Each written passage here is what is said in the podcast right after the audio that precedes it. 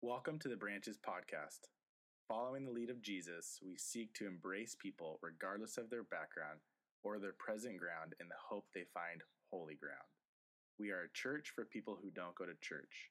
If you'd like to learn more about the reckless love of Jesus or our community of faith, please visit our website at branchesoc.com. I don't know if you guys experience this sometimes, but when I'm um, when I'm looking at the Bible, it's pretty easy sometimes to think, are these just fairy tales? Because some of that stuff is just it's out there, and we need to be honest about that. Like you'll look at um, you'll look at uh, David and Goliath. And it's a cool story. In fact, you could think of that being made into a movie, which it has. But there's that idea of like, really, the little guy beat the big guy. Come on, is that going to happen? That'd be like my my teenager taking on some MMA guy that's six foot five. Like, it's a great story, really, did that really happen? So we start to doubt, and those start to creep in, and then we see, um, you know, the, the Noah and the ark, and and then as we start to see these stories, we can start to maybe drift that into the birth story. This this time of year when you go around, you see nativity scenes everywhere, and you'll see Joseph and Mary and the baby, and then you start seeing the animals around and, the, and the, who are these wise king, and look at all these shepherds, and you can turn it into a fairy tale. And you know what a fairy tale is, right? Because we have them everywhere. In fact, in, in my house, I mean, we don't consider them fairy tales, but all that Disney princess stuff. In fact, before I get too deep into this, if there's anyone here that really doesn't know that, I'm going to kind of open the bag and let you know that some of that might not be true. So this would be the time to usher somebody out if they believe that Cinderella was a real person, because she wasn't. Um, it was. It's a story with a moral, almost like when you think of George Washington and the cherry tree. That is a story with a moral lesson to it. And then you think of um, my friend who's a history teacher got really smiling right there. Yeah, that's not history. Uh, you could think of these other situations like Brer Rabbit, story with a moral. Even the apple and Isaac Newton, like it turns into a legend. And so you can see this nativity scene, this nativity history, and say, did this really go down? I mean, is this really what happened? But I want us to stop and look at it because when I think of these stories that I used to tell my daughter, once upon a well, we, I actually never told her the stories. I'd read all the books because I didn't know these stories about the princesses. I mean, I'm a guy. I don't know these things. But I remember telling her, you know, once upon a time there was this princess, Snow White, and, and I would tell her these things, and, and it always began with once upon a time. And is it possible that we're taking once upon a time and we're putting that into the story of Nativity and even into the Bible to the point where we don't really believe it? And yet the beauty is, is that when we look at the nativity story, it is rooted historically. However, if you look in the Bible, there's only two places, in Luke and Matthew, where it even talks about Jesus' birth. Why?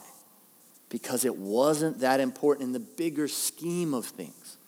In fact, historically, in terms of context, what's most important is not how he came, but that he lived, he died, and especially that he rose again.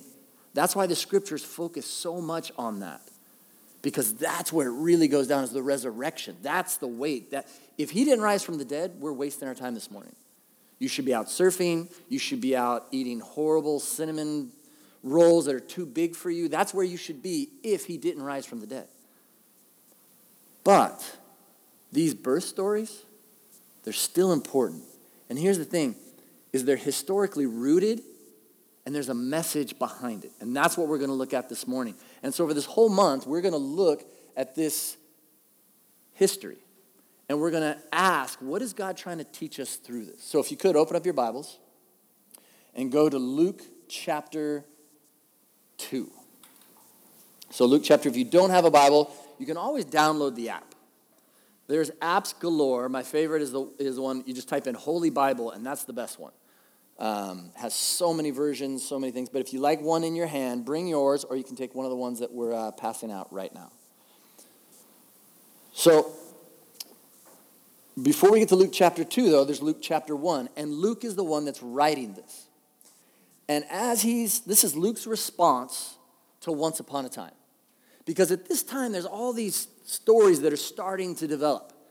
In fact, in the Bible, there's stories that were left out because they said this is not historically accurate. We don't trust where this came from, and it's fantastical. So why would we put it in if it's not true? And so, stories, for example, of, of Jesus making water move as a kid and taking dirt and going, Here, bird, like as a six year old and making birds fly. That's not in the Bible because it turned into these fantastic legends, these once upon a time stories.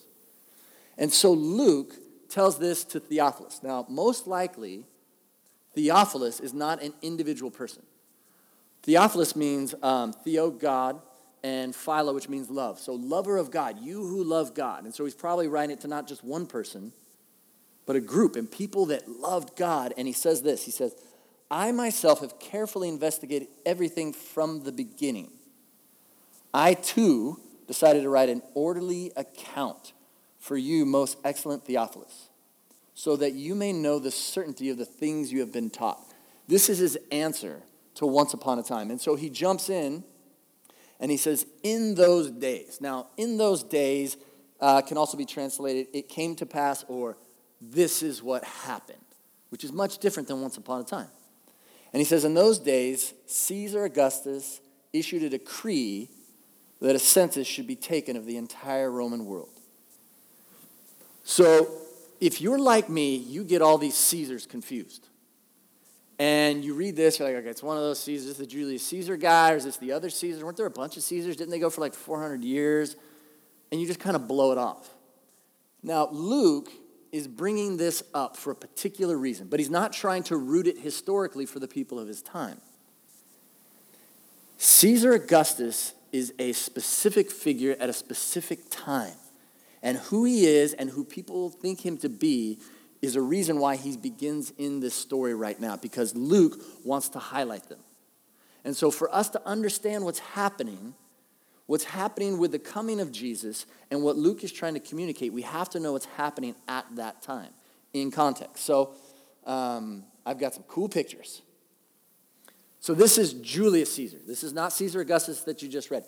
And in fact, this is the Caesar that you know of, or the main one that people know um, primarily because if you go to Vegas, Caesar's Palace, oh, him. And so this is the Caesar that was murdered. Remember? Et tu, Brute? This is the guy. Greg, at any time, if I mess up this history, you come up here and fix it, okay? All right, so Julius Caesar was not an emperor. He was a dictator. They didn't, they didn't call him an emperor yet.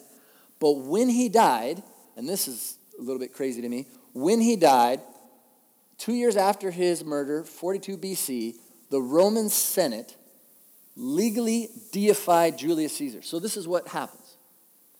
If you were to say his name, Julius Caesar, if you were to say his name, you'd have to say the divine Julius. You couldn't say, you know, Julius Caesar. they would say that now because it's now law and you can be punished for not calling him the divine. So after his death, they call him a God. They lift him to that status. Above man, he is God. So their God uh, doesn't have a son that he passes it on to. He passes it on to Octavian, who was actually his stepson. So it was his wife's son from another marriage. So he adopts him and makes him the heir. So, right as he's being killed, they open up the will Mark Antony, everyone, they're looking at it, and it, they get the message to Octavian, who's somewhere else, and say, hey, guess what? Not only is he dead, but you're the one that's taking over. All the estates and the title, you're so that this big war erupts. And so this is Augustus, Octavian. Now, this is where it gets confusing. They just keep changing their names all the time. So his name isn't even really fully Octavian. That changed a couple times. But at this point, are you wondering why are we doing this? Yeah? I'll get you there. Trust me. This all fits in. But I want you to know there's a reason for all this because this is the context. So, Gaius Octavius, he's the adopted son, and he, after he takes over, says, Hey, I'm the son of the divine. See, the Senate's already said Julius Caesar is, so now every emperor after there has some kind of divinity to them. But since he's related to some degree, he begins to call himself the Son of the Divine or the Son of God. and then he becomes the emperor, and that he's the first emperor of Rome. Now, when you hear that term, the Son of God, you're thinking, whoa, whoa. He should not be doing that. That's reserved for Jesus. But no one's been called the Son of God at this point. He's the first, and he calls himself that. So they're not offended by it. This is the government. They've taken over everything. Sure, why not? You're God. How did you get to that place? Maybe you are divine. But he gives himself that title. And it sounds outrageous to us, but not outrageous to them. So then he creates the census because they want to get taxes, and that's how, um, well, the way they did taxes was based on the city, but they changed that up because now they want to go person by person. They want to do it by the community, how much the community makes, and that's 1%. And then by each person, they're going to tax each individual person.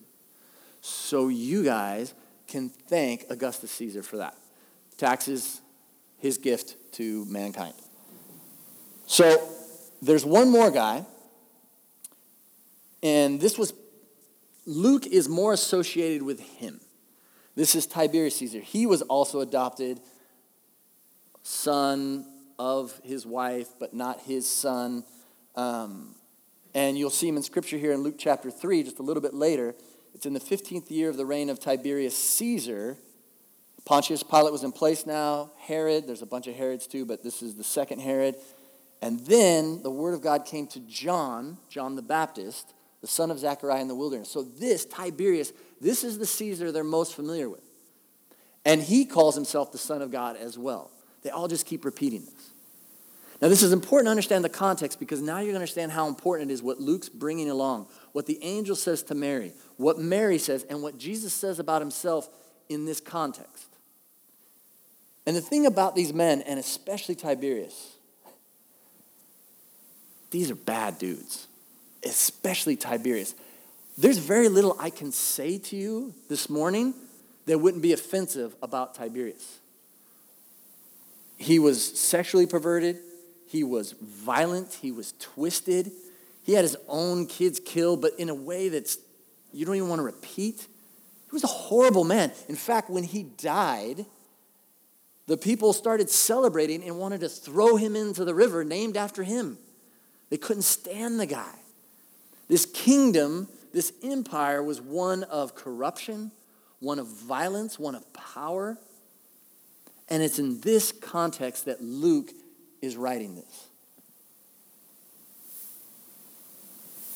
This is what the angel says to Mary, and it's important to understand this in this context. He says, He will be great and will be called the Son of the Most High. So, in talking to Mary, Gabriel says, Look, this Jesus he will be the Son of God. The Lord God will give him the throne of his father David. Okay, look at the terminology there. Lord, that's a Roman term. The term throne, also a Roman term. He will reign over Jacob's descendants forever. You see, at this time, there were stories going around about Rome going forever and ever. And so he takes the angel takes those words and turns them around and says, You think this is going to last forever? No. This is the kingdom that will last forever. His kingdom will never end. And this is Mary. So Mary hears all this, and the Holy Spirit is speaking through her. And she talks about her son, but especially about God's kingdom coming. And look how she describes God's kingdom, and look how different it is from the kingdom of Rome at this time. This is Mary praying, praising God. He has performed mighty deeds with his arm. He has scattered those who are proud. That's not happening in the Roman kingdom, the Roman Empire. But in God's kingdom, this is what's going to happen. The proud will be scattered in their inmost thoughts. He has brought down rulers from their thrones, but he has lifted up the humble. Do you think the humble got lifted up in the Roman Empire? No, you had to seize control. You had to earn it. You had to be special or you had to accomplish something or were born into something. That's not how the kingdom of God works. Mary goes on to say, He has filled the hungry with good things, but He has sent the rich away empty. In this kingdom, the rich are never sent away empty. They're the ones glorified and lifted up. It's about what you can accumulate. And think about this because this angel is saying that the, the Son of God has, been, is, has come. How do you think that sounded to Mary? Because when you heard that Caesar Augustus called himself the Son of God, you thought, whoa, whoa, what are you, whoa, that's, that's out of bounds. But see, what's out of bounds here is the statement that the angel is making to Mary, that Mary affirms, that John claims, and that Jesus verifies that Jesus is the Son of God. Everyone around would have been saying, What? You did not, you know where you're at, right? You can't say that. But this, when we celebrate Advent, the word Advent means arrival or coming. We're not just celebrating, oh, Jesus was born, because Jesus is not just being born, he's the king. And as the king, as he's entering, he's bringing his kingdom with him. If you're a king, you have a kingdom. And his kingdom is nothing like this kingdom or our kingdom or that in Russia or even in Norway or in El Salvador or in Malawi. These kingdoms of man are nothing like what God wants to usher in. And don't you sense that in your heart? Don't you sense like you look around and you're saying to yourself, this isn't the way things are supposed to be. They're supposed to be different. Imagine what it was like for the people of Rome, for the subjects of Rome. Something's not right. This, this isn't the way it's supposed to be. Luke 2, the angel said, Do not be afraid. I bring you good news that will cause great joy for all the people. Today, in the town of David, a Savior. That word is a word that was, was pushed around in the Roman community. They used that word Savior for their emperors. But Luke and the angel are saying, No, no, no, no. This is the true king. The true Savior has been born to you. He is the Messiah, the Lord, which is another term for king. And this will be the sign to you. And can you just get all excited? Oh, what's it going to be? Meteors coming from the sky. The sun blotted out. Oh, the angels are going to come in the clouds. What's the sign going to be? This will be the sign to you. You will find a baby wrapped in cloth, another way for saying rags, and lying in a manger. This is, this is not how the Roman Senate would share their stories, their once upon a times about how Caesar Augustus or Caesar Tiberius or Julius Caesar were born. But this is the kingdom of God, the true kingdom, the way life is supposed to be. And so Jesus comes humbly it wasn't like God went, Oh, I'm really busy. I didn't work out the plans. I made no reservations. Oh, this is going to be messy. You're just going to have to, it's going to be a little rough in the beginning. No, this was the plan from the beginning to usher in God's kingdom of humility, the way things should be. I mean, think about think about the beatitudes. Blessed are the poor in spirit. Blessed are those who mourn for they shall be comforted. Blessed are the peacemakers. This isn't going to be spoken in Rome. This isn't going to be even spoken here in the United States. We can say it, but it's really not honored. I mean, I've got teenagers to hear the stories of bullying that happens there. I've got kids in elementary school to hear the, that's how that's how man acts. That's how we do things. And so when we create our kingdoms and our empires, whether they're small or large, they go off the rails. It's supposed to look like this. It's supposed to look humble. It's supposed to be, as Jesus said, I didn't, this, even the Son of Man didn't come to be served, but to serve and to give his life. That's what the kingdom of God looks like. That's what it's supposed to look like. And so we, as the church, have to hold ourselves to a higher standard. So anytime you hear someone say, you know what, you're a Christian, you're supposed to be, the answer is probably yes. Don't argue, don't debate. Why? Why bother? We know the standard which we're supposed to be held to caring for each other, caring for the world. As we've been looking back, Abraham was told, You will be a blessing. The people of Israel, your people, the tribe of Jacob, you will be a blessing to the world.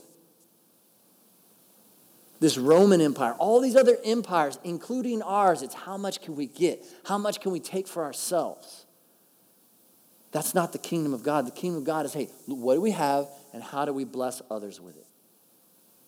So when we celebrate during this season, we're not just celebrating that Jesus was born, but that the king has arrived. And with his king comes the kingdom. Jesus said, he started to preach from that time forward here in Matthew chapter 4. He said, Repent, for the kingdom of heaven has come near. Now, we've, we've dissected this verse many, many times in many different places. But if you weren't here for those, this is what he's saying. He's saying, change your life. Change your life. That's what repent means. Because there's two kingdoms, and you're either part of the world's kingdom or God's kingdom. You need to decide which citizenship you're going to have. And so change your life to match this. That's what Jesus is saying. He's saying, change your ways. The, God's kingdom is here now. Not just, not just when you die, it's here now. Remember in Matthew 16, we studied a couple weeks ago when he was talking about the church? Peter said, Hey, you're the Messiah, the Son of God. And he said, On this rock I will build my church, my gathering. And he said, The gates of hell will not be able to stand against you. Not, hey, don't worry, hell's going to come to you. No, the, the, gates of hell, the darkness, you are going to be a light. You're going to blow things open because that's what's supposed to happen. My kingdom come is going to come through the church. And we're going to go out and bless the world. That's what you're here for. And these guys are looking around at each other going, Us? This, uh, he must be talking about something else that we don't understand yet. But then think of all the different groups that are meeting here on Sunday morning. Not just here in the United States, but around the world, or some on Saturdays or Sundays or Mondays or Tuesdays, but gathering as the people of God. They bring the kingdom forward. The kingdom is supposed to look like this Blessed are the poor in spirit, for theirs is the kingdom of heaven. Blessed are those who mourn, for they will be comforted. Blessed are the meek, for they will inherit the earth. Blessed are those who hunger and thirst for righteousness, for they will be filled. Blessed are the merciful, for they will be shown mercy. Blessed are the pure in heart, for they will see God. Blessed are the peacemakers, for they will be called children of God. Blessed are those who are persecuted because of righteousness for theirs is the kingdom of heaven. That's our home. That's, that's where we belong. And don't settle for anything less. Don't call yourself a San Clemente or a Dana Point or a San Juan or a Ladera or I'm from Southern California or I'm from California. I'm a Cali guy. Of course, we know no one from California would ever say the term Cali. That's how you know they're an imposter right away. I'm an American, go America. Hey, I'm from North America. Hey, I'm from Russia. I'm from Poland. I'm... No. When we follow Christ, his kingdom come, his will be done, that's just a subtitle, one that can wash off of us. We need to make the decision, and that's what Jesus is saying. He says, Change your life, the kingdom is here. What are you going to choose? He's calling people to change their citizenship. And yet, some of us try to live in all these different worlds, trying to please the Caesars of this world, or trying to move ahead or move our way up. So, here's my questions for us this morning Have you made the conscious, deliberate decision to accept citizenship in the kingdom of God? Have you ever made that decision? Maybe you've just kind of been born into it, or maybe you heard about it and you but if you made that conscious decision, like, hey, I'm a citizen of the kingdom of God because Jesus gives me that ability, it's because my trust in Him that I'm called a child of God and part of that kingdom. Or are you citizen only of the kingdom of the world around you? And maybe you're considering what, what does this actually look like? Like, what the heck is Boog talking about? I'm just always, with this citizenship, do I get like a, do I get a visa for that? How does this work? But you know you've heard and you've heard enough that something inside of you is, is, is turning. It's almost like you can feel the compass. When you hear Jesus' words, you can say, Yeah, that's, that's right. That sounds like home. That's where I want to be. Or are you trying to live the impossible life of dual citizenship? Because it doesn't work in the kingdom of God. You, you only get one passport. You don't get dual citizenship. But so often we try to operate in both worlds, and you're going to be frustrated. We're in this world, but we're called to not be of this world. So, I've got some passports here. So, this one right here says United States of America. The picture for me that I have in my head is of Christ saying, just putting it out on the table, going, okay, which one? Which one are you going to choose? I'm giving you the chance to choose. And I want you to choose the kingdom of heaven because it's what you were made for. It's what you were born for. Whatever country you're from, it's going to come and it's going to go. Rome thought they would never end. Every kingdom thinks that. These, these are temporary. But God's kingdom is meant to last. It's where we truly belong. And when we go around and we see these images of, of, of Advent and we, and we see these symbols of Christ coming, above all, get down to the deeper level that Jesus came as the king. The shepherds were hearing the story, Mary was hearing the story, but with the king comes his kingdom. And that's an offer not just for us, but for the world. But we have to seize it. And when we seize it, this is the toughest part. You have to hand over your passport for the country you're from to accept your new one. Because there's not dual citizenship. That's not the way it works. And for some of us, we're like, ah, oh, that sounds easy. When you really get down to this, this is a big time decision. Mary, by even praising God the way she did, Luke, by what he did, John the Baptist ended up having his own life taken from him. As you look through the scriptures, they were always bringing up Caesar. Whoa, whoa, this guy is placing himself above Caesar. How dare he call himself the Son of God? How dare other people say that? But that's what this season is about. It's about us stepping back and realizing what really came into the world. So, we're going to take communion. And uh, as we take communion, I want you to remember what Christ offered. I want you to imagine those passports up there. Communion is not the passport, by the way. We do this in remembrance of Him. We do this in remembrance of the meal that He had at Passover, the night that He was betrayed. And He looked at the future church and He said, This is my body, which will be broken for you. And then He took the cup and He said, This is my blood of the new covenant, the new agreement. Another way to say is the new kingdom. Take this and do this in remembrance of me. We're always looking for excuses as the church to do things in remembrance of him. So if you could join me in standing, and the worship team's going to come up and lead us. And the way it's going to work, if you're new here, is that um, in the corners we have the elements. And at your leisure during the next few songs, um, go and you take the bread, the body which was broken for you, and you dip it into the juice, which represents the blood which was shed for us. And use this as a time of prayer. This is all worship. Not just the communion, not just these songs or these prayers, but also the financial offerings we give. It's all part of the offering. But the thing that he wants more than anything is us. Father, I ask that you would guide and direct us. Lord, that during this season we can see you clearly. Our King. Amen. The message that I get from the Bible is that Jesus doesn't want us halfway. And if we're called to follow him, then we're called to follow him with everything. And there's even a scripture that I've always found a little difficult to grasp. It says that if we don't give God everything, then He's going to spit us out of His mouth.